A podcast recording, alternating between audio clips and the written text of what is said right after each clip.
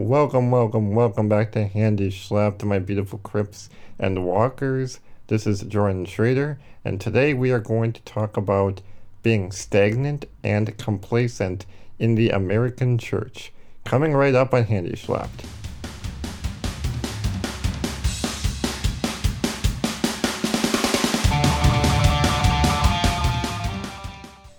Okay, everyone, welcome back again.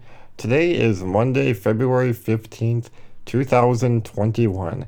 I hope all of you had a wonderful Valentine's Day, whether it was spending it with the Lord, spending it with families, or if you're blessed, spending it with your spouse or your other. And I hope all of you just had a wonderful time learning the joys of love learning the beauty of what love is and loving each other and where love actually comes from, and that is through our Lord and Savior, Jesus Christ. I personally do not have an other or a significant other to yet spend that holiday with, but I have faith, and more importantly, even though I get down about it, and I know other people a lot of us that do get down about it, whether you're handicapped or disabled or you're non disabled, whatever. Um, the beauty of it, ironically, is that um, we all share the same feelings and uh, downtime and hardships as anyone else. We all share those things together because you know that's just part of the human experience.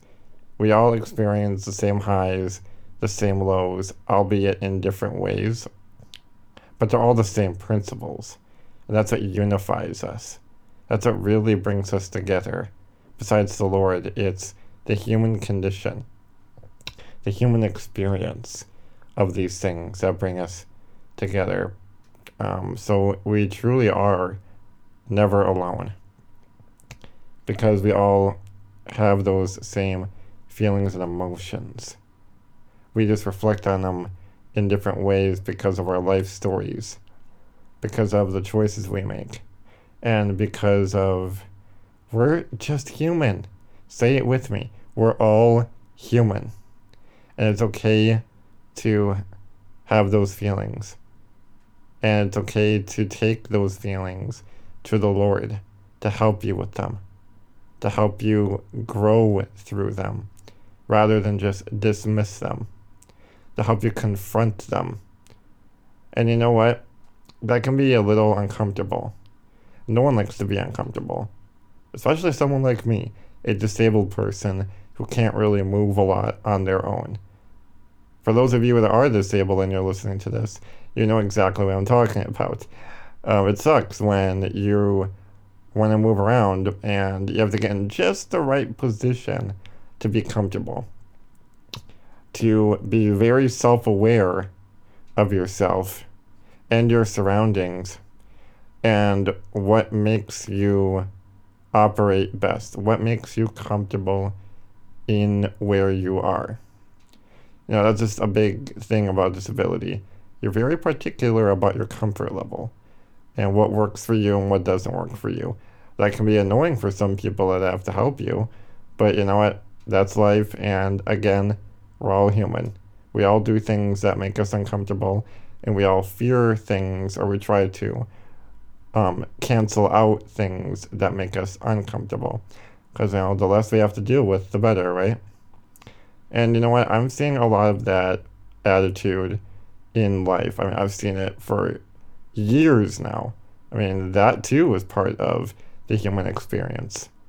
What makes us comfortable? Where do we find our comfort?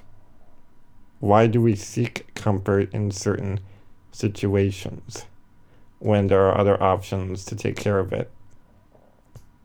I see a lot of um, complacency going on in life, both in individuals and, I hate to say this, but I see a lot of complacency in the church, particularly the American church.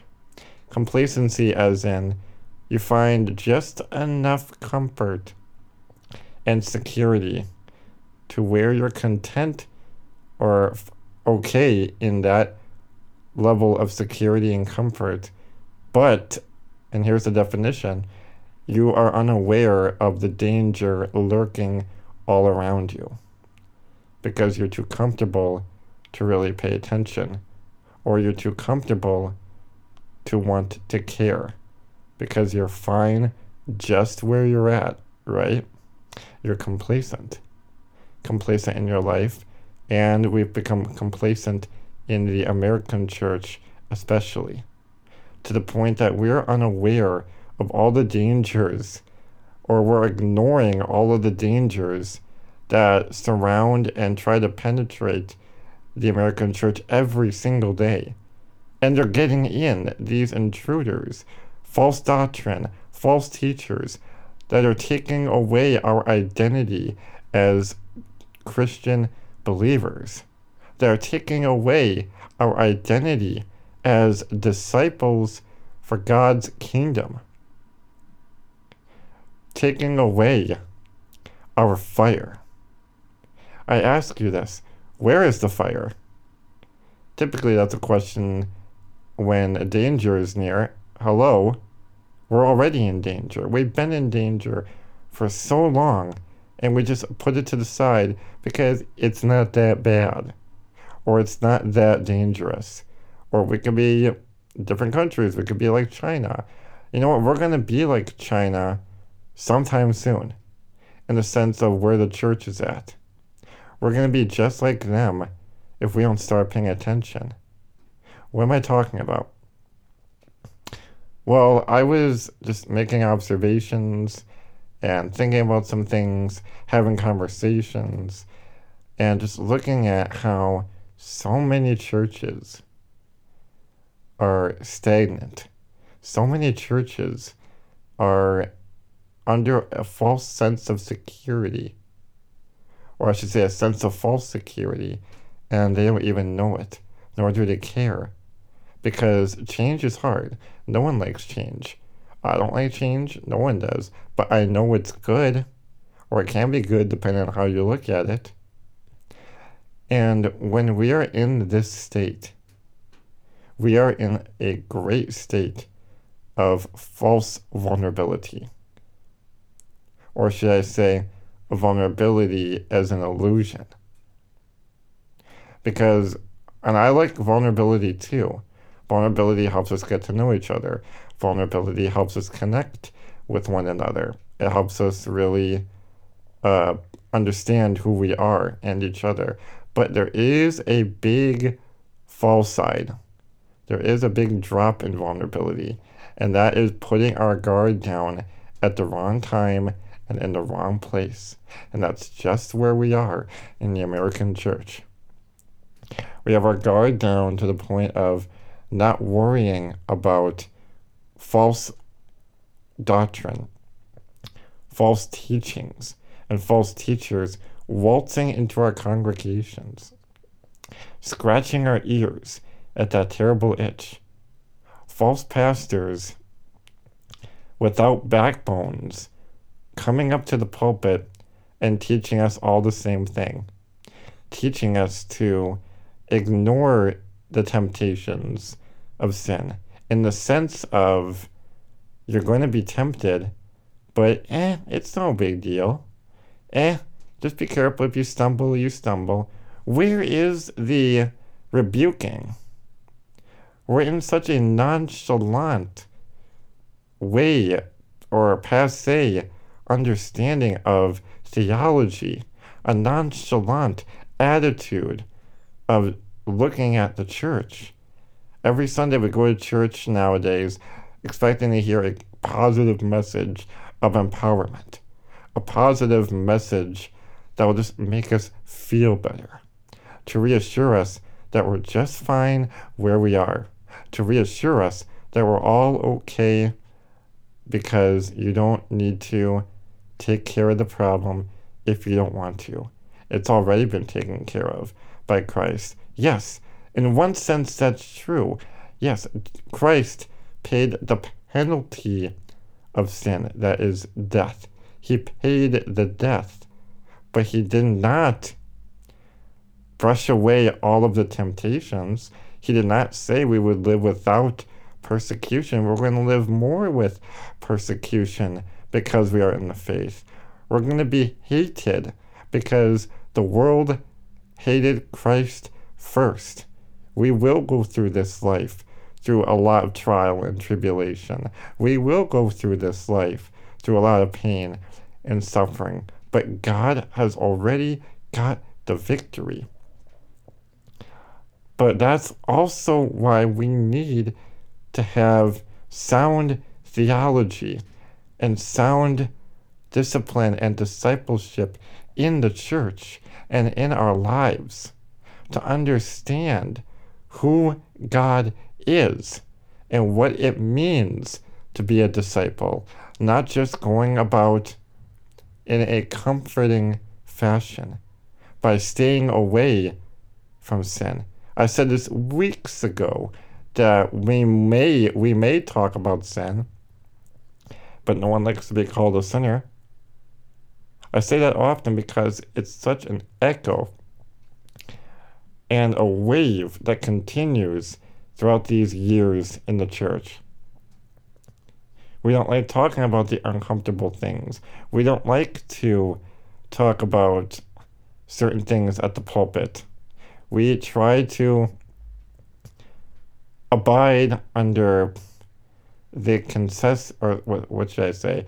We should say that we try to abide under the census, what the people say, rather than what God says alone.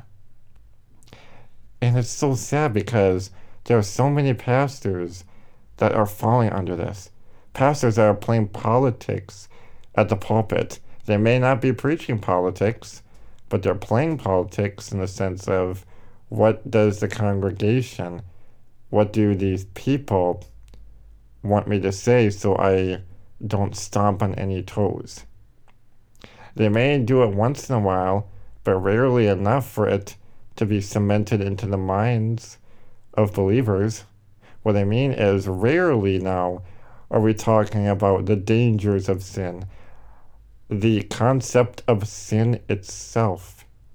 Taking away now the doctrine and the understanding of eternal damnation throwing away and lessening, softening the penalty of sin, throwing away the risks of temptation, nullifying it, dismissing it, turning it down like a dimmer switch, keeping it low. That's from a musical, uh, the Book of Mormon musical, but I digress, ironically. Uh, so, what we're looking at here is we are taking away the consequences of our actions. We've been doing that ourselves in our lives, though. Maybe we go through horrible things. All of us do at some point. I mean, yeah, you may have an easier life than other people, but that, that doesn't mean that your problems are any less important. Trauma is a big issue in the church and in life in general. So much trauma that it would take me forever to list off the different the different forms of trauma. Trauma that has affected you in your life deeply. Trauma that you don't want to encounter or confront because that means we have to feel something. Rather than really confronting it, we choose something else we choose to dismiss it, or we try to use it for our own advantage, which I can understand in some ways. Maybe you've been abused and you want to use it to help other people. That's great. But what I see so much, especially among the millennials, you see all these little independent movements within themselves, like uh, um, all these different self therapy movements that they try to endorse and sell to other people. Um, maybe it's becoming a social media workout or exercise enthusiast. If that's what you do, great. But it comes to the point where I see all this pain inside these young women that are, again, exercise enthusiasts, that that becomes not only their outlet, but it becomes a form of what they think will be a cure. Or I see another movement, um, such as a what's called a self pleasure movement or self pleasure therapy, where we embody and embrace our urges, embracing our enticements, embracing our sexual desires as therapy. Thinking that if we just get literally get in touch with ourselves, you'll get your life back. You'll get yourself back. By getting in touch with your sexual identity, you will get your life back.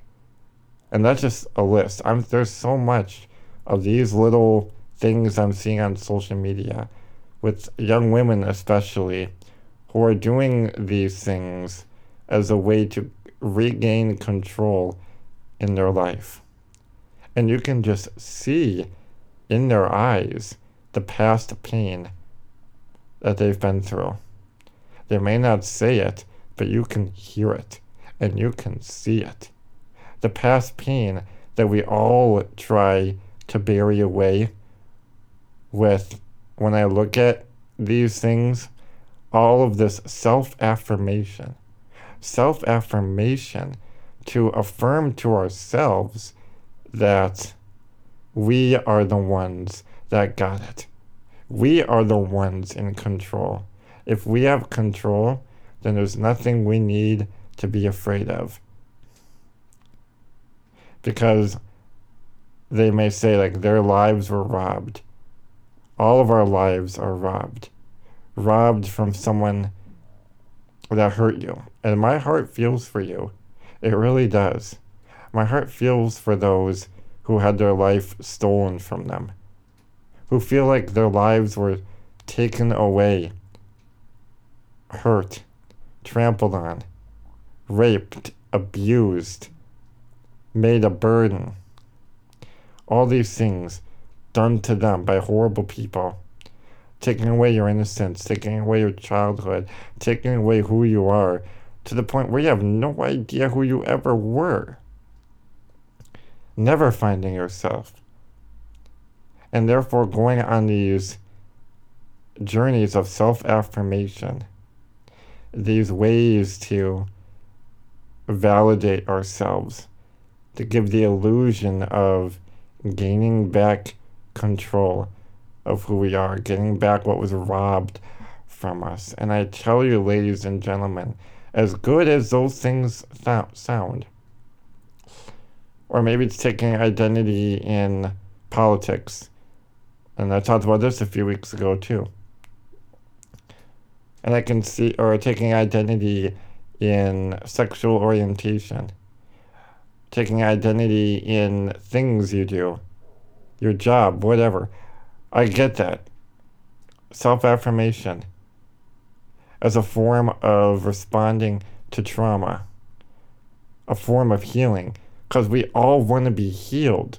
We're just all looking different ways and following different paths for the cure.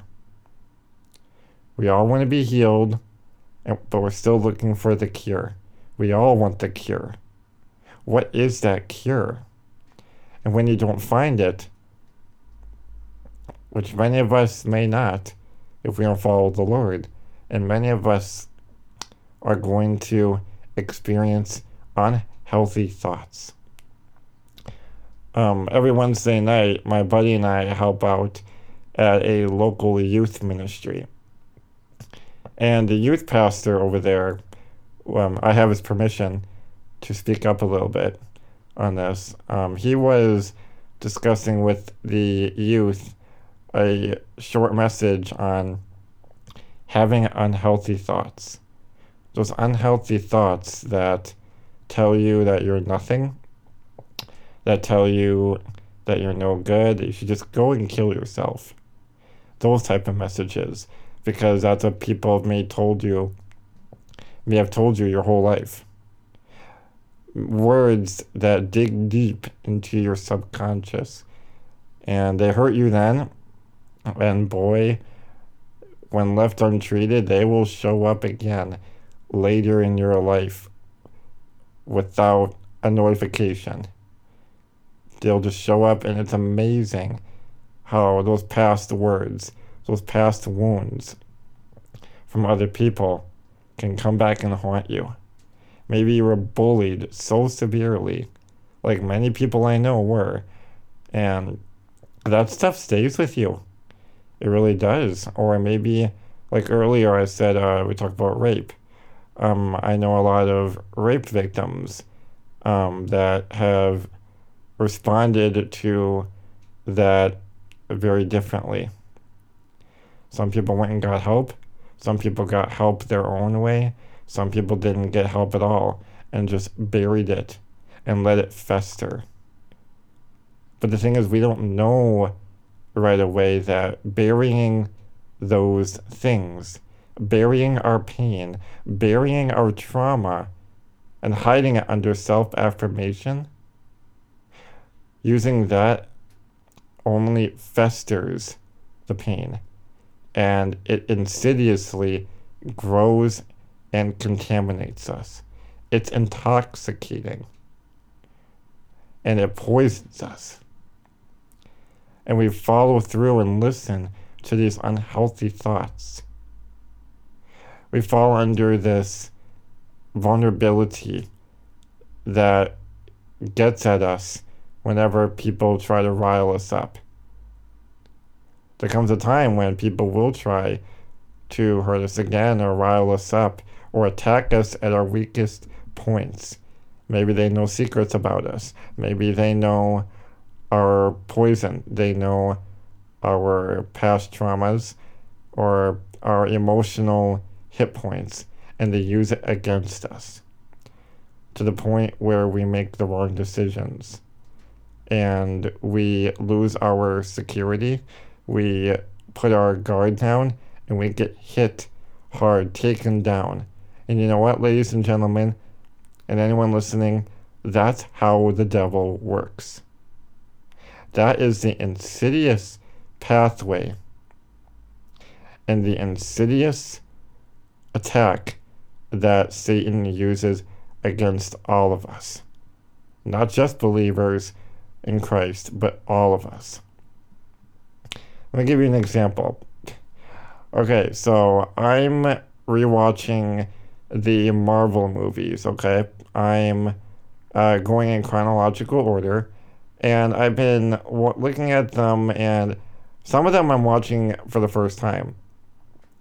Uh, before today, I have not watched every single Marvel Cinematic Universe film. Uh, but I've seen most of them. And I remember going to see the big ones, of course um, Avengers, Infinity War, and Endgame the following year. And they're great. And I was watching um, one of the scenes in the movie. If you've seen the movies, you know exactly what I'm talking about. Near the end of Infinity War, um, when Thor comes out of the sky, throws Stormbreaker, his hammer, at the enemy Thanos, who has now collected all the stones and put them on the gauntlet, making him the most powerful creature in the entire universe.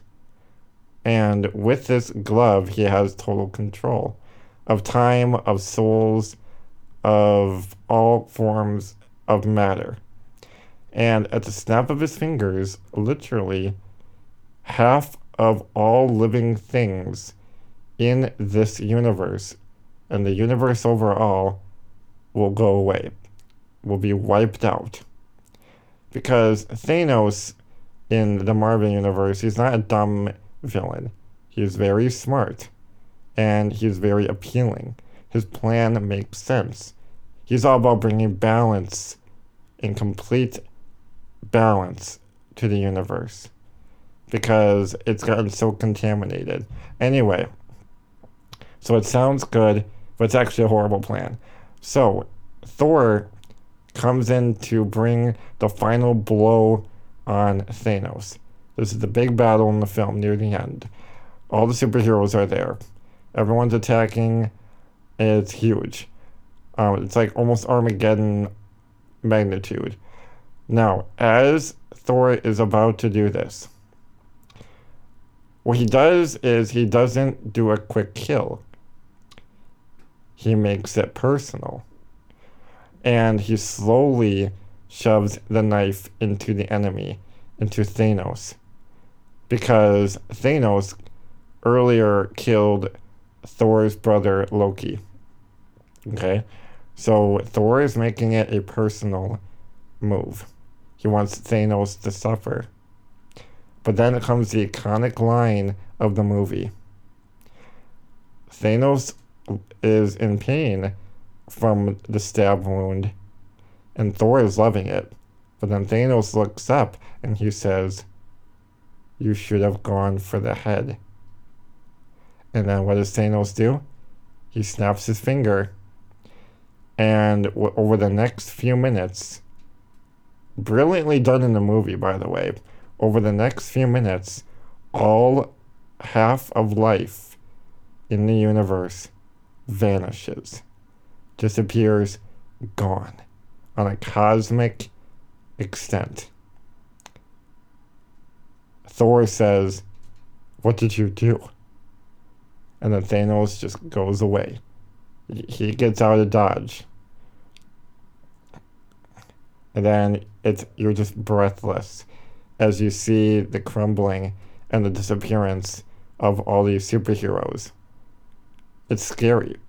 And earlier in the movie, to further my point, uh, Star Lord, played by Chris Pratt in the Marvel movies, uh, he's about to hurt Thanos as well.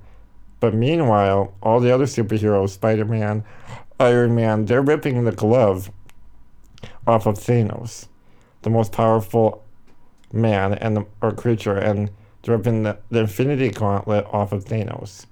If they can get it off, he'll be totally vulnerable.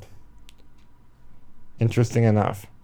But Thanos, talking to Star Lord slash Chris Pratt, is getting into his emotions, getting to his weak spots, to the point where Star Lord becomes emotionally compromised. And the superheroes are about to get the glove off, but they fail. Thanos gets the glove back. And it's a chain reaction all from there. So we have two failed moments to take down the enemy, to take out the center. What's my point? Is that even the superheroes had their weak spots.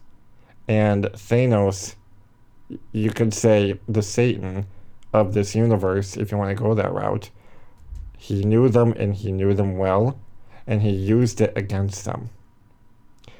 I mean, there are other reasons, little reasons why the superheroes failed at the end of that movie. But that's one of the main ones is that Thanos um, used the superhero's vulnerability against them. He used it personally. Personally used it. He used it against Star Lord to make him emotionally break down. And he used it against Thor. Thor thought he was making Thanos suffer, but it was only a distraction. When we put our personal vendettas before ourselves, when we put our personal weaknesses out there and we become exposed at the wrong time and in the wrong place, we get hit. And we get hit hard. That's what happened in the Marvel films at the end of Infinity War. They were distracted. They were personally attacked. And they were exposed. And Thanos used it. And at the end of that movie, at least, he won. and the movie's over. We had to wait a whole year for Endgame to come out, and that's a different story. Uh, but yeah, I mean, when you saw that, you felt it. And I see it like this now, not only in my life and in all of our lives, but I see that now as well in the church, where we're distracted. We're distracted with trying to please other people. We're distracted with things we may be doing, and we're too complacent in our lives under false security, not knowing of the danger that's right under our noses or in the church itself. Follow following false doctrines or letting governments dictate how we are to worship. Letting politics control the pulpit rather than Christ himself. Getting burned in our lives from trauma, not knowing how to heal from it, going to other worldly things that we hope is the cure, but only festers our pain. Even superheroes like Captain America or Thor or Star Lord, um, even they got distracted they unintentionally let the enemy use their weaknesses and their personal vendettas against them until it was too late. And they lost. So when we try to do things our own way, when we become too complacent and comfortable in our life, thinking we're secure, but danger is still all around us without us even caring. Even in the church, how we're allowing the church to change before our eyes because we don't want to confront sin. We don't want to confront ourselves. We don't want to find that healing. Is Jesus really enough? I ask you that. And then you have unhealthy thoughts about yourself, suicidal thoughts, because you did not yet find the cure. Or, in the words of Thanos, you should have gone for the head. Or you should have gone for the center. You should have gone to the origin. Snap your finger. That's it. And we also, um, I think of this other example. Um, a couple years ago, I went to a men's retreat or uh, a men's ministry conference called No Regrets. They have a lot of different speakers talking about different topics in the church and ministry, um, specifically for men. And one of them was called Kill the Spider. It was about addiction or pornography addiction, or you could just say sin in general. And the problem was this guy kept taking away the cobwebs of his sin to clean it up a little bit, get rid of all the cobwebs, make it look nice. But what happened? The cobwebs kept coming back. You know why? Because he didn't kill the spider. Or he didn't go for the head. He didn't go for the core, the meat. He didn't go for that the heart of the matter, and it kept coming back, and it got the best of him. Personal attacks from the past, personal attacks now, past trauma, whatever, finding our ways to cure ourselves, but suffering from unhealthy thoughts. Is Jesus really enough? We read right now in Matthew chapter 10, Verse 34 Do not think that I came to bring peace on the earth. I did not come to bring peace, but a sword. And that God's truth is going to bring division. Even in our own households, our own families, God's truth will bring division and separate us. But that's when we have to stand true to Him. Studying our Bibles, getting closer to God through prayer every day, getting close to Him through each other, community, edifying each other as believers, sharing the gospel with those who have not heard. God's word will bring division. God's true word. We are unified in Christ, but His word, because of its power, because of its exposure of us, how we look in the mirror and we see ourselves, that's God's word. So that we can get it out of us. We can go for the head and cut it off to kill the, that, that desire for that sin. To kill the spider. Not just cleaning up the mess, but cleaning up and killing the cause of it. We can't do that when we lessen or weaken the severity of sin, the, softening the temptation of sin, nonchalantly just brushing it off. No. We need to preach on sin. We need to expose our sin. And we need to be on watch and be cautious and be with Christ at all times. As we read in Proverbs chapter 28, verse 13.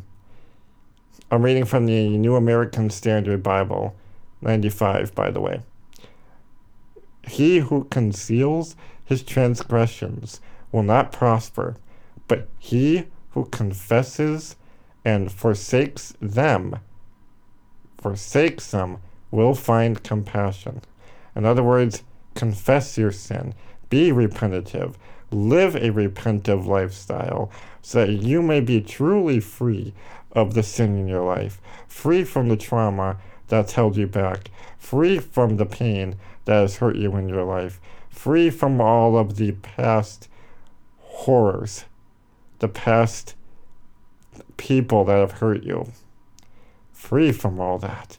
In Jesus' name, I ask you is Jesus really enough? Or are we too comfortable to care? Is it the Jesus of the Bible? Or is it the Jesus we made up in our own minds that we're finally just okay with? Always go for the head always know that Jesus is the cure, not other ways that will make us look like we're feeling better. Making it look like to other people that we're okay, just so we can feel self affirmed, to feel validated from other people when it only matters to Christ. I ask you that today, and I ask you to reflect upon that. Are you too comfortable and is Jesus really enough? Is your church too complacent? Is sin being shared at your church? Is your pastor preaching from the pulpit or a political platform? Think about those things as you reflect upon your relationship with Christ or, or whatever you're going through in your life. And help us to grow together. Let's pray together, shall we? Dear Heavenly Father, I thank you so much for who you are, Lord God, for your majesty and your word.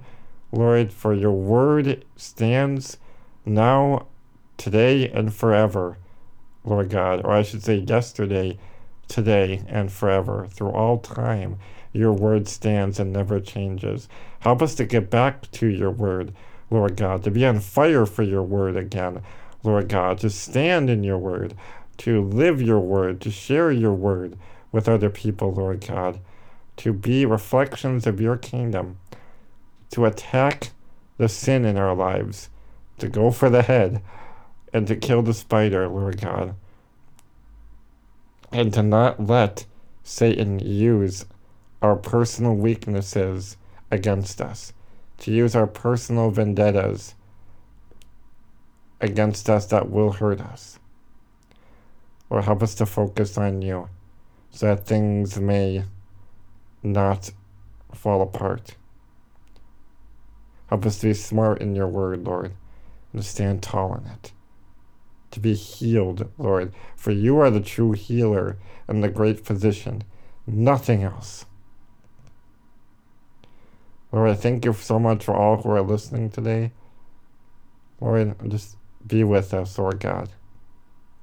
Help us to not be too comfortable so that we can always be on watch and be ready for you, to always be ready for you and your return and everything, Lord, to be a strong disciple and to live the cost of discipleship. In Jesus' name I pray. Amen. Well, thank you so much for everyone that's listening. This is Jordan Schrader at Handyschleft. If you want to continue the conversation, please go on to facebook.com slash Jordan Schrader or email me at jordanrobert71 at gmail.com. This is Jordan from the Handyschleft Show. I thank you, God bless you, and as always, stay classy. Take care.